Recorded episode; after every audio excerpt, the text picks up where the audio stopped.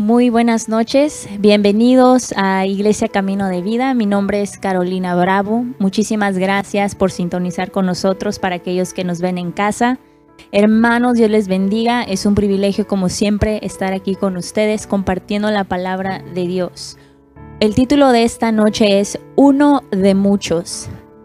A veces como cristianos se nos olvida que somos parte de un cuerpo, ¿verdad? Que es el cuerpo de Cristo y Dios me recalcaba que tenemos que estar atentos a las necesidades de nuestros hermanos, ¿verdad? Porque eh, cada uno de nosotros vamos a pasar circunstancias en la vida que nos pueden afectar individualmente, pero como somos parte de una iglesia, también nos puede afectar como el cuerpo de Cristo, ¿verdad? Entonces no puede estar una persona herida y, y funcionar. ¿Verdad? Porque tenemos que estar unánimes en un mismo espíritu, pero también tenemos que estar sanos en nuestra mente, en nuestra alma, eh, eh, como eh, somos ah, humanos, tenemos que estar completos, ¿verdad? Así que esta noche vamos a estar leyendo en Eclesiastés 4:12, si lo quieren buscar en casa. Y Dios me decía que, que no somos como islas, ¿verdad? No estás tú en una parte, yo en otra parte, sino estamos interconectados. Tú en tu casa tienes una familia, entonces estás relacionado con diferentes personas ahí, pero también estás relacionándote con personas fuera de tu casa, tienes una cultura porque estás influenciado por lo que te rodea, tienes a tus hijos, tienes a, a tus pastores en la iglesia, a tus hermanos ahí que también te influencian. Somos parte de una comunidad. Y cuando nosotros eh, comenzamos a desarrollarnos como personas, aprendemos a estar conscientes de nosotros mismos por medio de esas personas. Nos encontramos eh, eh, a nosotros mismos, tenemos una identidad conforme a los demás. Pero como cristianos tenemos que tener una identidad conforme a como Cristo nos ve. Y por eso es importante como cristianos estar en una iglesia para encontrar nuestra identidad en Cristo, que sea cristocéntrica, ¿verdad? Porque eh, va a reflejar a cómo nosotros vamos a hacer, cómo nos vamos a relacionar en el mundo, las cosas que nos van a importar, van a ser principios bíblicos y eso es muy importante como cristianos, que seamos sensibles a lo que está ocurriendo a nuestro alrededor, no solamente lo que está ocurriendo en tu casa o lo que está ocurriendo contigo mismo, sino con tu vecino, ¿verdad? Las situaciones que están ocurriendo en el mundo, nosotros también tenemos que ser esas personas que, que están sensibles a las situaciones, a las crisis del mundo, cómo ayudar a los demás, ¿verdad? Eso es lo que hacía Jesús. Él estaba consciente de lo que estaba pasando a su alrededor. Y nosotros tenemos que ser como Cristo. Y no podemos ser negligentes a la realidad de este mundo, ¿verdad? Porque si Dios es justo y Él busca justicia, nosotros también, eh, igual forma. No estoy diciendo que tenemos que empezar guerras ni nada así, ¿verdad? Porque también tenemos que ser pacificadores, pero uh, sí estar al pendiente de las situaciones que están pasando en este mundo y más que nada, eh, ¿qué podemos hacer como cristianos? ¿Qué podemos hacer como iglesia? Y creo que Dios nos llama especialmente a estar en oración, a amar, a tener gracia y a perdonar, que es muy importante. Así que esos son los puntos que vamos a estar viendo en esta noche. Así que acompáñenme a leer a Eclesiastés 4:12, que dice, a uno que prevalece contra otro, dos lo resisten, pues cordón de tres dobleces no se rompe pronto. Estábamos hablando acerca que cuando tu hermano necesita ayuda, cuando tu vecino necesita ayuda, cuando alguien en tu hogar necesita ayuda, cuando alguien en la iglesia está dolido, no lo dejes solo, porque este versículo está diciendo que si dos lo resisten, cordón de tres dobleces no se rompe pronto. ¿Qué quiere decir? Es que tú y tu hermano estén juntos allá en casa. Son dos personas y el tercero es Cristo, ¿verdad? Entonces, cuando Cristo está con nosotros en esa relación, eh, somos fuertes. Así que cuando una persona está pasando un momento de crisis, cuando tú te unes con ellos en oración, cuando tú te unes con ellos en amor, cuando tú tienes esa gracia y estás con ellos, ellos van a poder sobresalir de esa crisis, ¿verdad? Entonces tenemos que tener ese corazón de Cristo para estar con nuestros hermanos. Una vez más, somos parte del cuerpo de Cristo. Necesitamos estar conscientes de lo que está pasando, porque el enemigo, dice el versículo en primera de Pedro 5.8, que somos básicamente una presa para Satanás. Dice, sed sobrios y velad porque vuestro adversario, el diablo, que es nuestro enemigo, como león rugiente, anda alrededor buscando a quien devorar. Muy fácilmente. Él simplemente va a buscar a aquellos que están desangrándose, aquellos que no pueden caminar más, que están cojeando, que, que, están muy lastimados y como un león buscando esa presa, los va a ir a devorar. Hermano, allá en casa, si tú estás dolido, si tú eh, sientes que estás pasando una crisis en tu vida y necesitas ayuda, puedes escribir a la iglesia aquí Camino de Vida. Queremos orar por ti, queremos estar contigo en oración. Vamos a hacer ese cordón de tres para que no se rompa, porque juntos podemos sobresalir toda situación. Amén. La palabra nos exhorta a que estemos orando en todo momento, a que oremos sin cesar, ¿verdad? Entonces eso quiere decir que en todo tiempo, al despertar, tú estás buscando de Dios. En la tarde estás buscando de Dios. En la noche estás clamando a Dios. Y no solamente por ti, pero por tus hermanos, por tu hogar, por tus vecinos, por este mundo, por tu ciudad, para que Dios nos siga alcanzando. Amén. Así que si tu hermano está desangrándose, no lo dejes solo, ayúdalo. Ayuda a orar por él para que él se levante y para que el enemigo no le destruya a él. Porque acuérdate que esta persona está relacionada con otras personas. Si, si el enemigo destruye a un, hogar, por decir, un padre de familia, esa familia se destruye, ¿verdad? Vemos situaciones de, de divorcios o que alguien le fue infiel a alguien y, se destruye un hogar. Y el, y el, enemigo es tan astuto que entra a ese hogar y, lo derrumba completamente porque él, él, quiere matarnos, Él nos quiere destruir, no solamente emocionalmente, porque ataca nuestra mente, también ataca nuestro espíritu y finalmente Él quiere tener control de nuestra alma especialmente cuando alguien está pasando momentos tan cruciales en su vida. Muchas veces ya no quieres buscar más de Dios y si tú en esta noche te sientes de esa forma y, ya no puedes ni siquiera levantar tus manos, ya no puedes clamar a Dios, te sientes cansado, aturdido, simplemente busca a alguien aquí, simplemente busca a un amigo, un hermano en la iglesia y dile, necesito que estés conmigo. Necesito fortalecerme, necesito que ores por mí, necesito de tu amor, necesito de tu gracia, necesito el amor de Dios.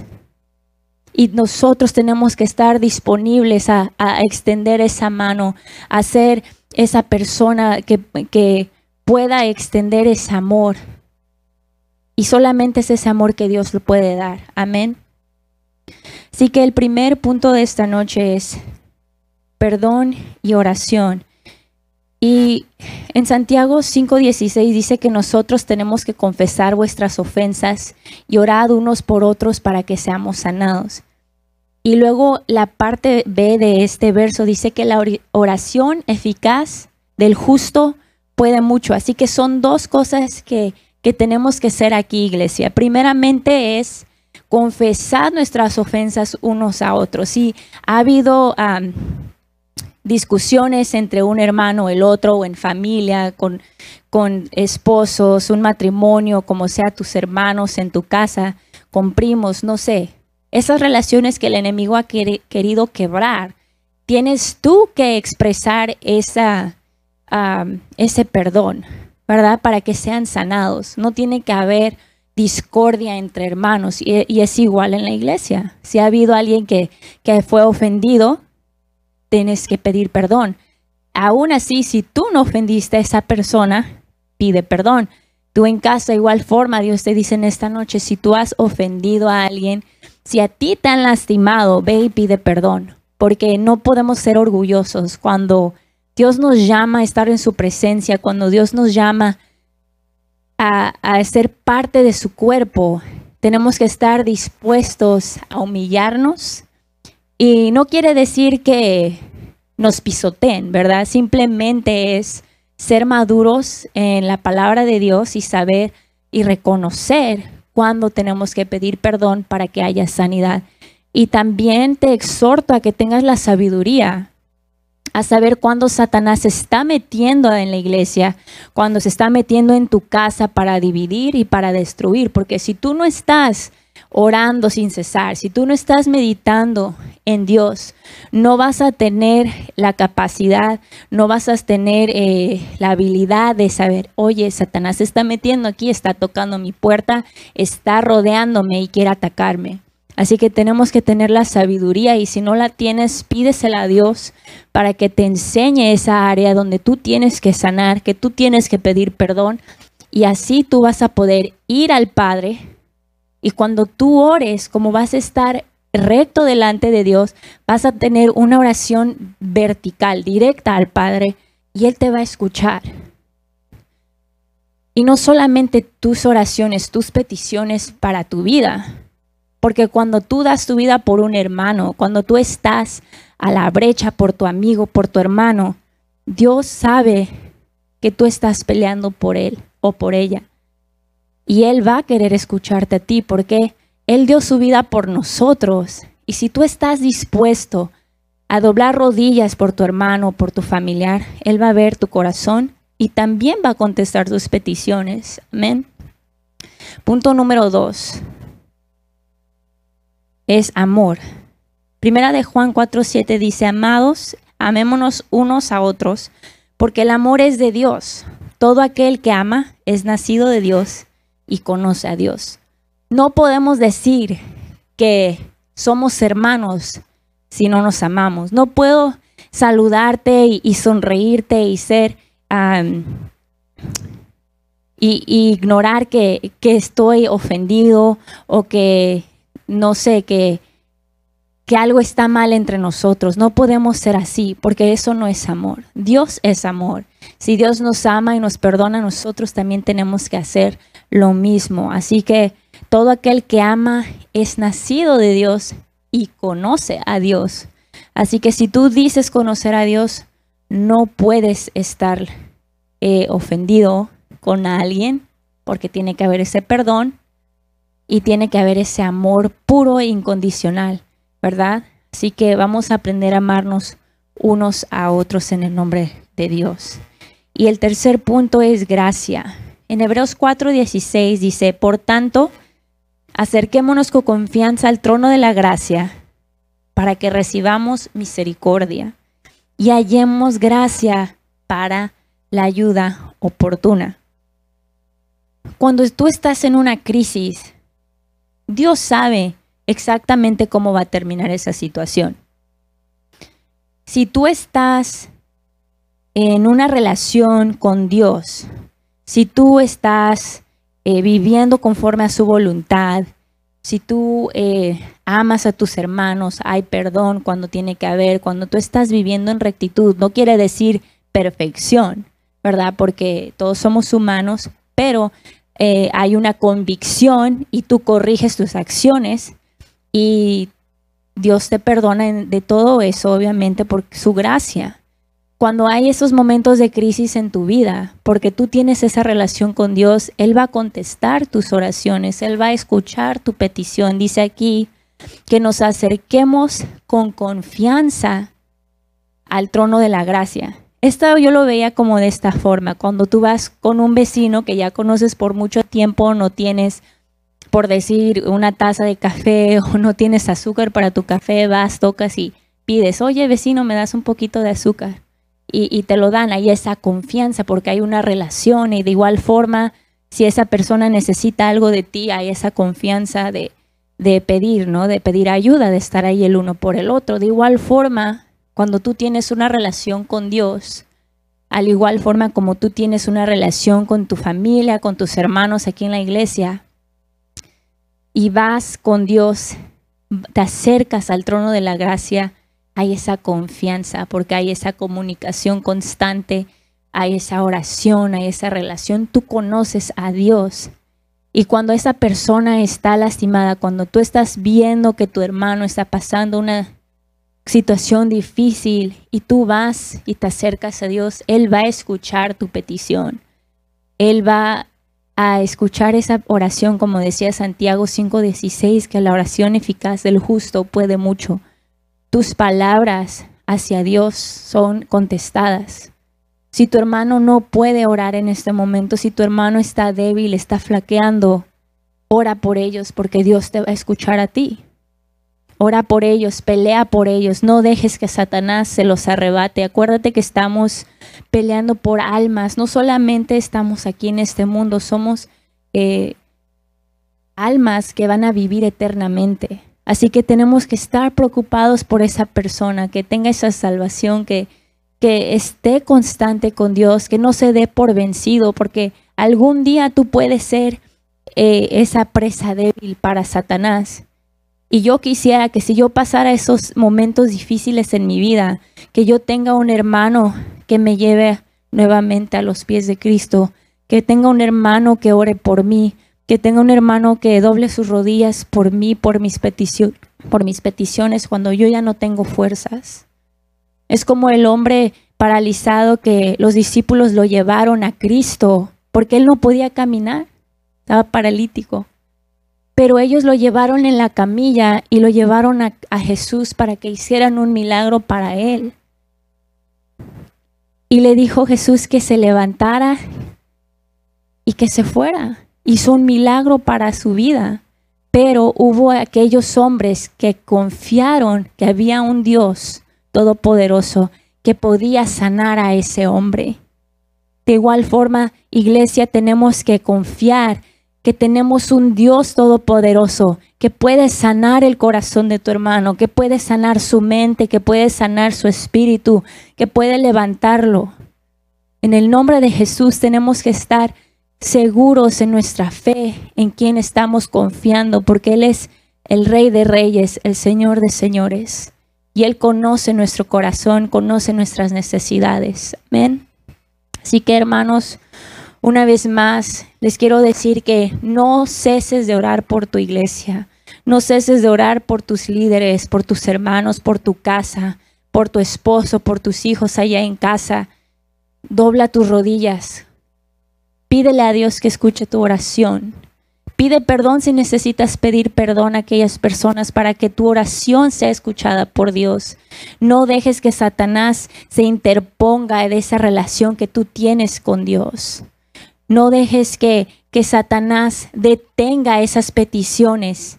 Porque cuando tú comienzas a sanar, cuando tú comienzas a pedir perdón a los demás, tú estás viviendo en obediencia y Dios te va a escuchar. Dios va a hacer grandes cosas si tú lo crees, pero tienes que ser obediente. Pide perdón, ama a tus hermanos, ora por ellos y sobre todo ten gracia en sus vidas, porque puede ser que algún día tú puedas estar en una, una situación crítica y tú seas aquel, aquella persona que necesita esa oración, ese amor, amén, y esa gracia. Así que hermanos, les, les pido que oren conmigo esta noche para que Dios sea el que nos recuerde que, que somos uno de muchos, como el título decía, uno de muchos. No somos islas, no, no nos creó Dios para estar aislados, para estar en soledad. Dios nos hizo en una comunidad, en una iglesia. Somos parte de la iglesia, del cuerpo de Cristo. Así que le vamos a pedir a Dios esta noche que sane nuestro corazón, que nos enseñe a tener amor por nuestros hermanos, por esas almas que, que Satanás está atacando. Gracias Señor porque tú hablas a nuestra vida en todo momento, en situaciones críticas, Señor, en tiempos de tempestad, tú estás con nosotros, tú estás obrando, Señor. Tú abres camino en medio de la soledad en medio de la tristeza, Señor, cuando nosotros queremos encerrarnos en una cueva, tú nos sacas con amor, tú nos hablas, Señor, tú nos dices que salgamos de ahí y tú nos das la fortaleza, Padre Celestial. pero también sabemos que tú traes a esas personas que pueden orar por nosotros para hacer ese cordón de tres dobleces, Señor, que no se rompe fácilmente porque está tu presencia con nosotros. Enséñanos a amar a esas almas perdidas, Señor. Enséñanos a tener gracia y misericordia de aquellas personas, Padre Celestial, que están flaqueando, que necesitan nuestra ayuda, Señor. Te pido, Señor, que esas almas no se pierdan, sino que tú nos des ese amor, que tú nos des la sabiduría para darles una palabra que sane su corazón, una palabra que les dé paz en su mente, Señor, en su espíritu, en su alma, Señor. Si están secos, si alguien se siente seco en este momento, sacia su sed, Señor. Alcanza, Señor, esa vida en el nombre de Jesús. Aquellas personas que nos ven en esta noche, Padre Celestial, yo te pido por esas familias, Padre Celestial, que el enemigo ha querido dividir donde Él querido a meter sus cizañas, Señor, porque quiere destruir lo que tú has creado, Señor. Yo te pido que tú alcances a esas personas, que tú sanes y que tú restaures, Señor, que esas ofensas que hayan tenido el uno con el otro sean perdonadas, para que sus oraciones, Señor, sean escuchadas, para que ellos, Señor, sean victoriosos en tu nombre, para tu gloria, Padre Celestial. Te damos toda la gloria y toda la honra a ti, Señor. Gracias, Padre Celestial. Hermanos, espero que esta palabra haya atacado su corazón como lo hizo conmigo. Creo que es muy importante eh, reconocer que hay personas que tienen situaciones muy difíciles. El mes de mayo fue el mes de la salud mental. Y Dios me recordaba esto. Creo que eh, es algo que para mí es muy importante porque es muy real, ¿verdad? Y el enemigo ataca nuestras mentes constantemente. Por eso es muy importante estar siempre meditando en la palabra de Dios. Así que eh, no desmayen y, siempre busquen ayuda en su comunidad, aquí en la iglesia, porque hay hermanos que quieren orar con ustedes, hay personas que, que van a estar dispuestos a pelear contigo. Amén. Allá en casa, muchísimas gracias por acompañarnos. Nos vemos el domingo a las 10 de la mañana. Estaremos sintonizando en vivo. Y la próxima semana, igualmente el jueves, a las 7 de la noche, estaremos una vez más con ustedes. Muchísimas gracias. Dios les bendiga. Qué preciosa palabra Dios nos ha dado en este día. Que se haga rema en tu corazón. Queremos que seas bendecido y queremos agradecerte también por haberte conectado con nosotros. Que el Señor les bendiga. Nos vemos en la siguiente ocasión.